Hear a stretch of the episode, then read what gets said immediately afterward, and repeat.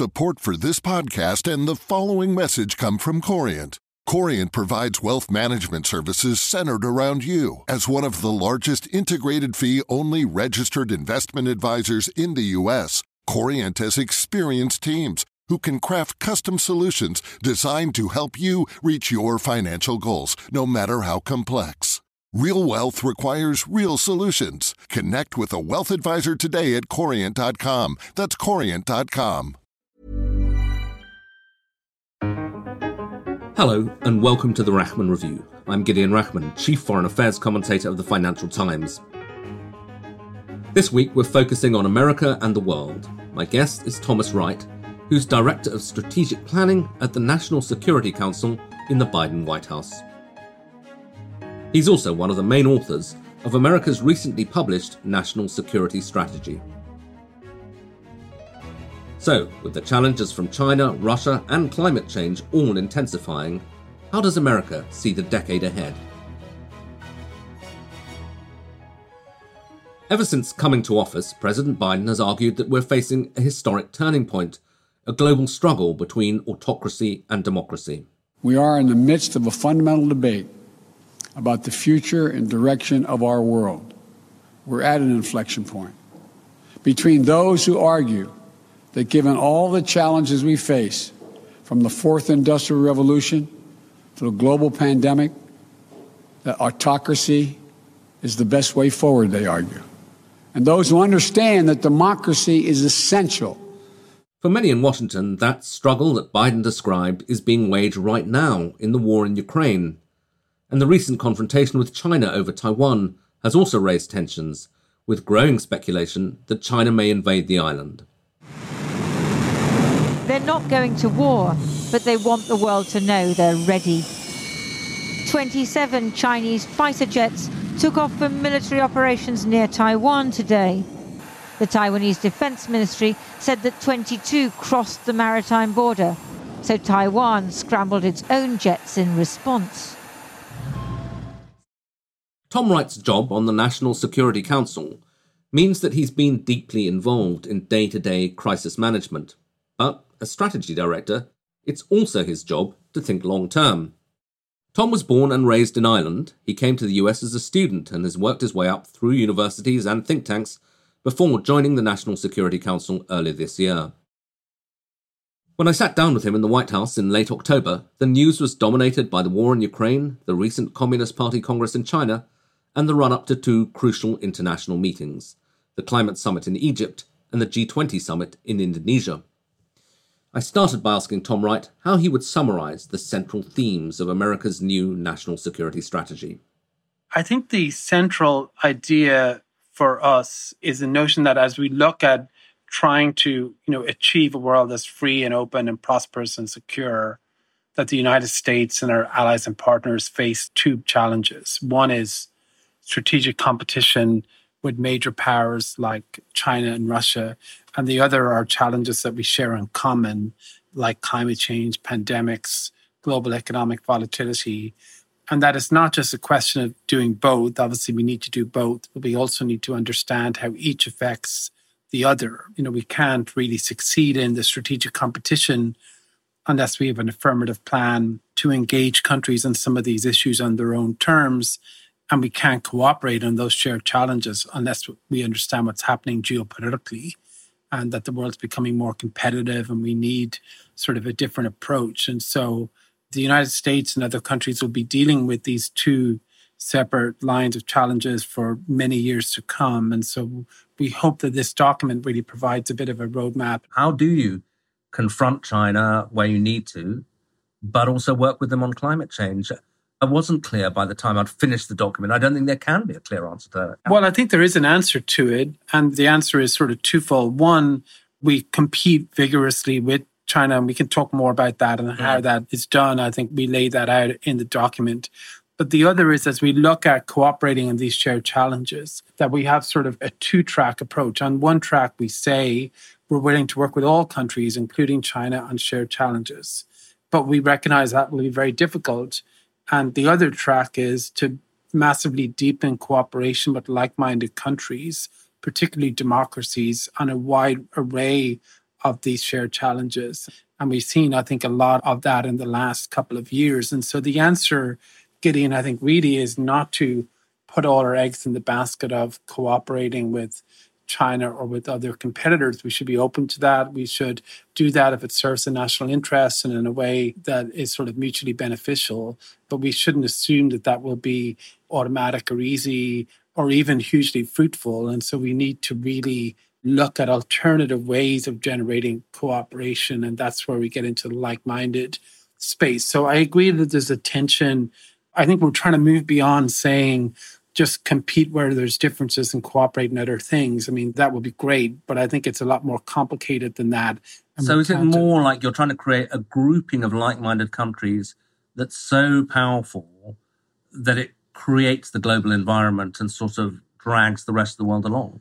Well, I don't think it's a single grouping. I think we do want to work with democratic countries and other like minded countries to shape the rules of the road and technology and economics and, and other issues. And that might create this sort of external environment that upholds our shared interests and shared values. But then I think there's a lot of different initiatives and endeavors to try to generate cooperation among small number of countries. You know, now we have the US EU Trade and Technology Council. There are other tech dialogues with other um, sort of countries and actors. There's the uh, work in the Quad, there's the revitalization of the G7, there's the India, Israel, US, UAE initiative that was launched over the summer. So there's multiple ways of doing this. In the document, it's called sort of a lattice work of cooperation, sort of overlapping efforts. And so it's not just a one sort of coalition approach. I think it's finding ways to have as transformative cooperation as possible, again, amongst those like minded countries. And, you know, that is part of competing as well, but it won't always be defined in a reactive way because what we have to do is sort of set out an affirmative agenda of the type of world we want to see and then run our race of trying to do that rather than always seeing it through the lens of everything is sort of a reactive zero sum competition with another country. But there is, as you indicated, I mean, a very clear statement in the document that China is now, I think you say, the primary geopolitical challenge facing the United States. Why is that? What's the problem? Yeah, I think we, but we say a couple of things. One is the most consequential geopolitical consequential, yeah. challenge the United States faces. Another related line is that China is the only competitor with the intent and increasingly the capability to fundamentally challenge the international order and to reshape it in line with its own objectives. And I think that's sort of self evidently true. You know, Russia poses a very immediate threat in Europe. It's obviously waging a war of aggression against Ukraine, but it lacks those sort of across the spectrum economic and technological capabilities that will give it the ability to have an enduring challenge to the international order over time. So I think China is, you know, in a separate category of its own. And I think as we describe in the document, they have a, a vision for how the world should evolve that's very different to ours. And it's on rules of the road for things like technology and, you know, economics. It's on the role of spheres of influence and its ambitions in the Indo Pacific. It's on how international institutions and international law should be shaped. And so I think all of these things add up to a vision that's quite different than ours. And so we are trying to, I think, compete with them in multiple different ways. And one of those is to have a, a very affirmative vision of our own and to build the strongest possible set of coalitions to advance that. Another is to invest in strengths at home, particularly on the innovation base and technology. And another is to strengthen and modernize the military so it's prepared for an era of strategic competition. So there's a variety of ways to do that, which I think we lay out in the document. Is this the clearest statement yet, though, from the United States that you say in the document this isn't a new Cold War and you don't have an intention of starting one, but that you are now in a broad based strategic rivalry with China with no immediate prospect of that going away? Well, I think what we describe in that regard is that there is a competition to shape where the world goes next. We say in the document, I think that the post Cold War era is definitively over. And what we mean by that, because Obviously, that's been said before with 9 11 or the financial crisis. But I think what's different on this occasion is that in those instances, the world really changed, but actually the major powers remained relatively aligned. There are now some very significant divergences. And I think that is something that is not going to revert back to the way it was.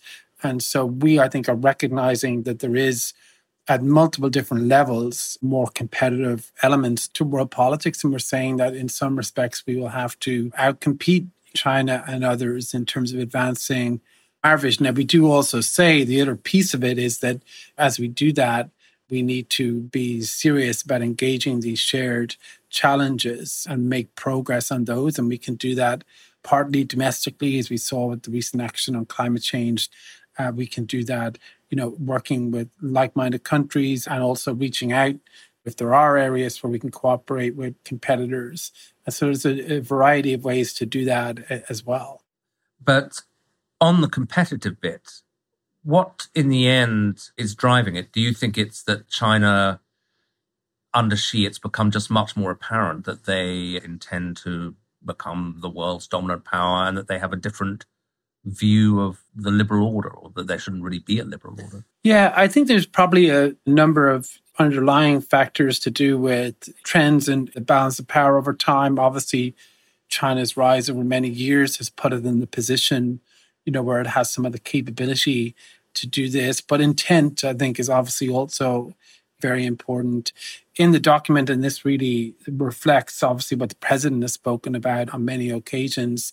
I think there is a part of this that has to do with governance systems. And so he's spoken about how democracy is in a competition with autocracy partly to see which system can deliver best for its own people, but partly because each system has a different vision of how the world should go. And in the document, we really try to give additional detail, I think, on how that's sort of operationalized here and how that translates into policy. And we say, and I think this is an important detail in the concept that really the challenge we face is from a layering of authoritarian government with the revisionist foreign policy. And that includes behaviors like waging or preparing for wars of aggression, using technology and economics for coercive purposes, particularly against smaller countries, exporting in a liberal model of order or undermining democratic processes elsewhere. So that was so the key concept: the, is, yeah. is the uh, the combination of authoritarianism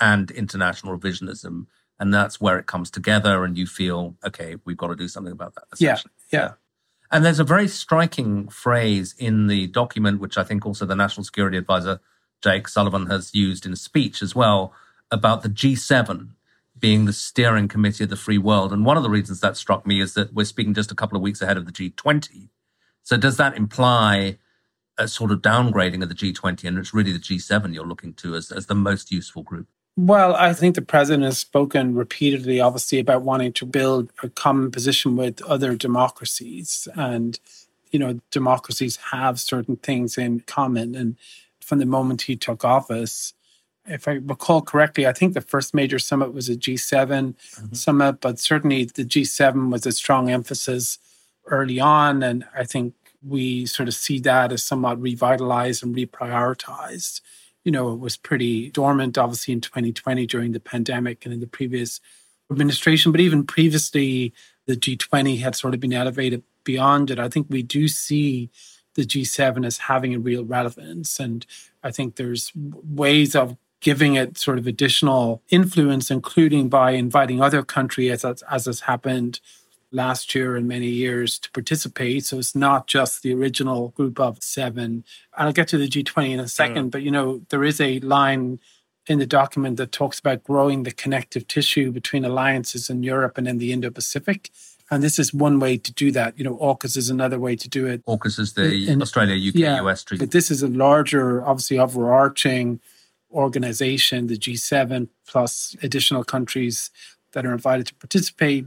That's a way of trying to knit sort of Europe and the Indo Pacific more closely together. I think the G20 that still has a important role to play, but you know there are obviously striking differences amongst G20 countries. You know, Russia is a part of the G20.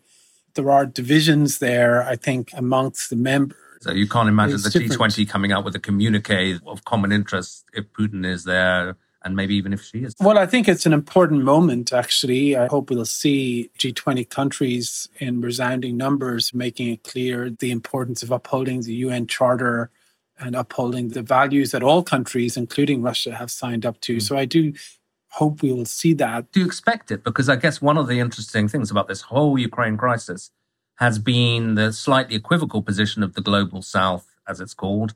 And a lot of those countries will be there the Brazils, Argentinas, India's, Indonesia's the host. I mean, none of them approve of the invasion, but they certainly haven't taken the strongly condemnatory line of the West led by the US. Yeah, I think there are differences in approach for sure that we've seen. And I think different countries also have different interests on this. For some, you know, food security hit pretty hard earlier in the year. That's something we obviously all worked on. And there is a grain deal now that I think addresses some of those. But I think all countries would, to varying degrees, you know, of urgency, would want the war to end because it's obviously very destructive. I think our position and uh, allies and partners obviously is that it needs to end in a manner consistent with the UN Charter and with the free and independent Ukraine. I do think, too, though, that as all of that goes on, there are still moments that I think do demonstrate the overwhelming character of the response to the invasion. So the recent UN General Assembly resolution on annexation, for instance, which I think got 143 votes, exceeded the original UNGA resolution condemning the invasion, which was 141. I thought that was extraordinary. The number actually went up. And I think it shows that in general terms, countries have different positions, but when it comes down to putting on the record at the United Nations, the position on something like annexation, there's a very clear message. And I think Russia should hear that because if it thinks that the world is prevaricating or you know maybe sort of on its side on some of this, I do not think that's true at all. I think there is some anxiety about the conflict and wanting to deal with the effects of that, but that's very, very different, I think, than any type of acquiescence in what they are doing or have done.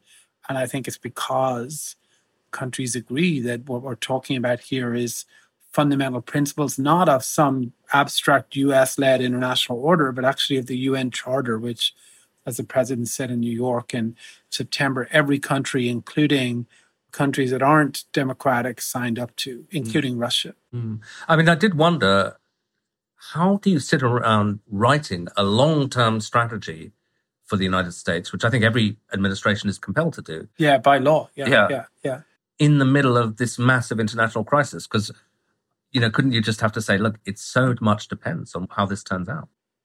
Well, we did delay it a little bit at the beginning of the war for precisely this reason, because I think we were looking at a release sort of earlier this year, and it felt sort of prudent to wait to see. Obviously, the administration warned about a pending invasion, but it made sense, I think, to wait to see if that happened because I think that does need to be factored into the strategy in the same way, obviously, that previous administrations, the second term of Obama, had to deal with the rise of ISIS in the Middle East, George W. Bush, obviously, with 9 11. So I think it is one of those major events. And I think it will affect, obviously, the longer term strategy. But I think there are things that we can say, even about Russia now, that will be sort of guiding principles for Russia policy, such as strong support for Ukraine, for NATO, a determination to make sure that Russia can't, that its aggression can't succeed, that it can't use nuclear weapons and achieve a strategic benefit from them,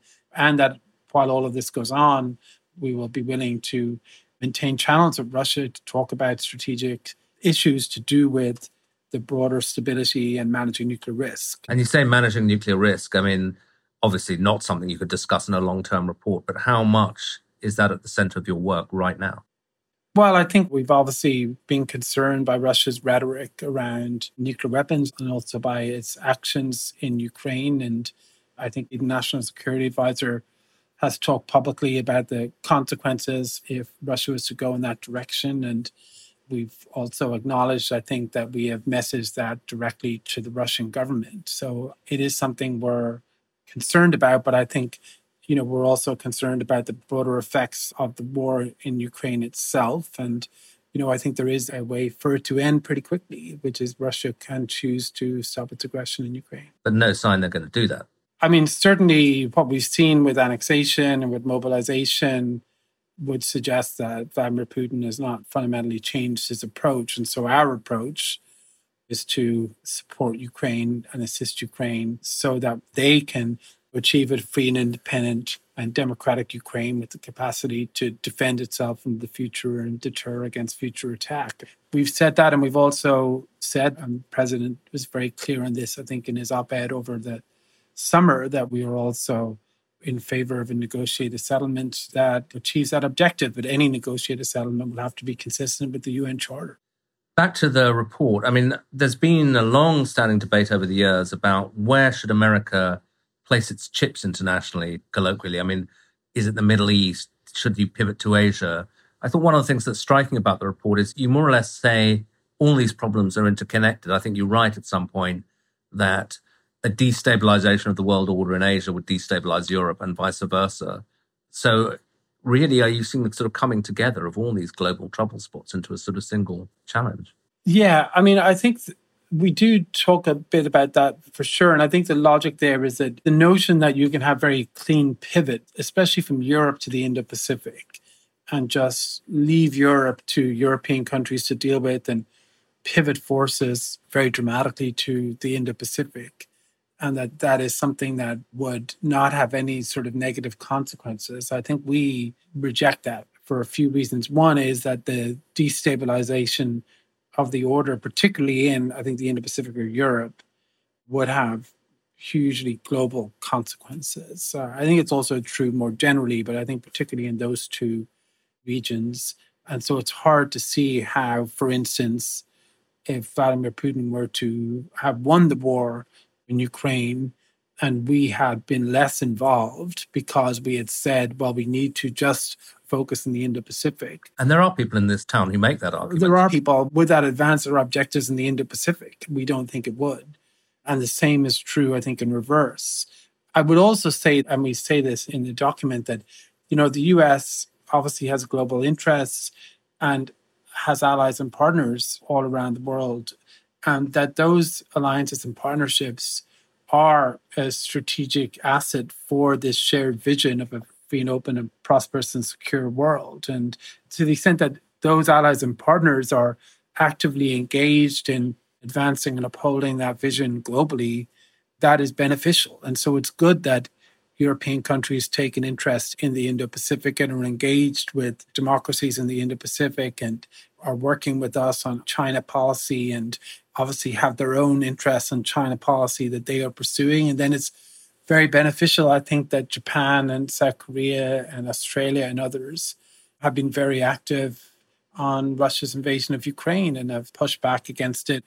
Prime Minister of Japan and the Prime Minister of Australia, for instance, have been very vocal on the importance of maintaining on uh, nuclear weapons use, maintaining the non-use of those weapons in the context of this war. And so I think that was very beneficial. So I think when we talk about it in sort of zero sum terms, I think it misses something really important. And so we try to capture that in the national security strategy as well. And I think it very much reflects the president's worldview. I mean, he is obviously deeply committed to the transatlantic alliance and relationship, but also, you know, has been very committed to America's alliances and partnerships in the Indo Pacific one thing that I think is in your strategy, and is actually, you know, having read the British strategy, strong emphasis on technology as kind yeah. of the decider for the 21st century. Do you feel that there are things to be done to ensure that America retains its, I guess, traditional lead in cutting edge technologies? Or to put it another way, were you in danger? Are you in danger of losing that?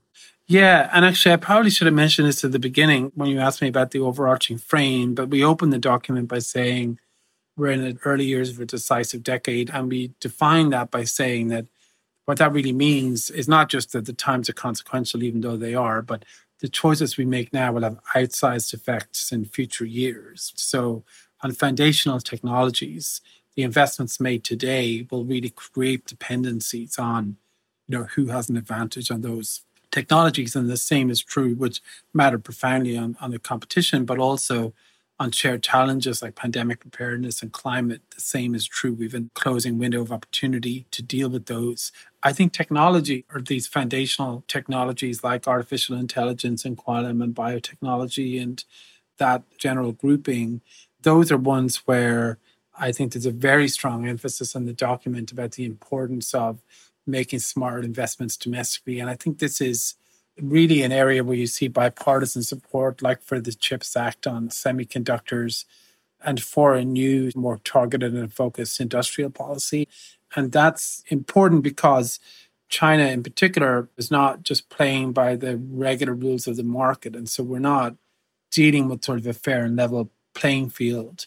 And in order to ensure that they don't get an unfairly acquired edge on this, we do need to be smart and focused and disciplined about investing in those strengths domestically and then working with other countries too on that, but also on the supply chain resilience and a shared approach to some of these technologies and then shaping the rules of the road. So it's a theme throughout. I mean, there are lengthy sections in technology, but it's also just in every section because I think it is really a key sort of area of focus in this broader competition. And a final question, I don't know whether it's something you can really answer, but I do wonder what it's like being you. I mean, in the sense that you are an academic, and I think one of the strengths of the American system is they bring people from outside into the White House and so on. But you've been working on these issues in the way professors do, or maybe even I do, you know, writing about them in theory, but suddenly it's your responsibility What's it feel like to be at the heart of it? Uh, it's not as easy writing in government as it is externally. I now feel that the most strenuous editors I had were lighter than. But no, I mean, in seriousness, I think national security strategy is something that's produced by the president and by the White House, but also there's a very robust sort of interagency approach, which means that you will discuss it and get input from all of the different departments and agencies in the administration. So not just you know the Department of Defense and the State Department, but also USAID and the Department of Commerce and the Department of Treasury. And so I think the part, I guess, to answer your question that's different is not just that we're writing on the official policy of the US government, but also that it needs to reflect that interagency approach. And it also needs to be an accurate reflection of the president's worldview, because if it's not that, then it's just sort of an interesting essay. We really tried to make sure that this document was sort of an accurate reflection of first and foremost the president, but then obviously the broader administration as well. That was Thomas Wright of the Biden administration ending this edition of the Rachman Review. I'll be away for the next two weeks, but the show goes on, so please tune in again next week.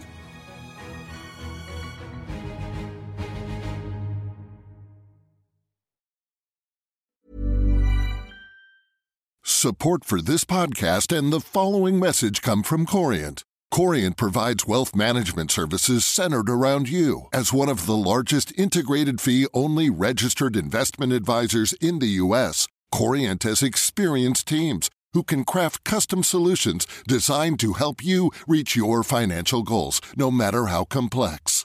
Real wealth requires real solutions. Connect with a wealth advisor today at Corient.com. That's Corient.com. Planning for your next trip? Elevate your travel style with Quince. Quince has all the jet setting essentials you'll want for your next getaway, like European linen, premium luggage options, buttery soft Italian leather bags, and so much more. And is all priced at 50 to 80% less than similar brands. Plus, Quince only works with factories that use safe and ethical manufacturing practices. Pack your bags with high-quality essentials you'll be wearing for vacations to come with Quince. Go to quince.com slash pack for free shipping and 365-day returns.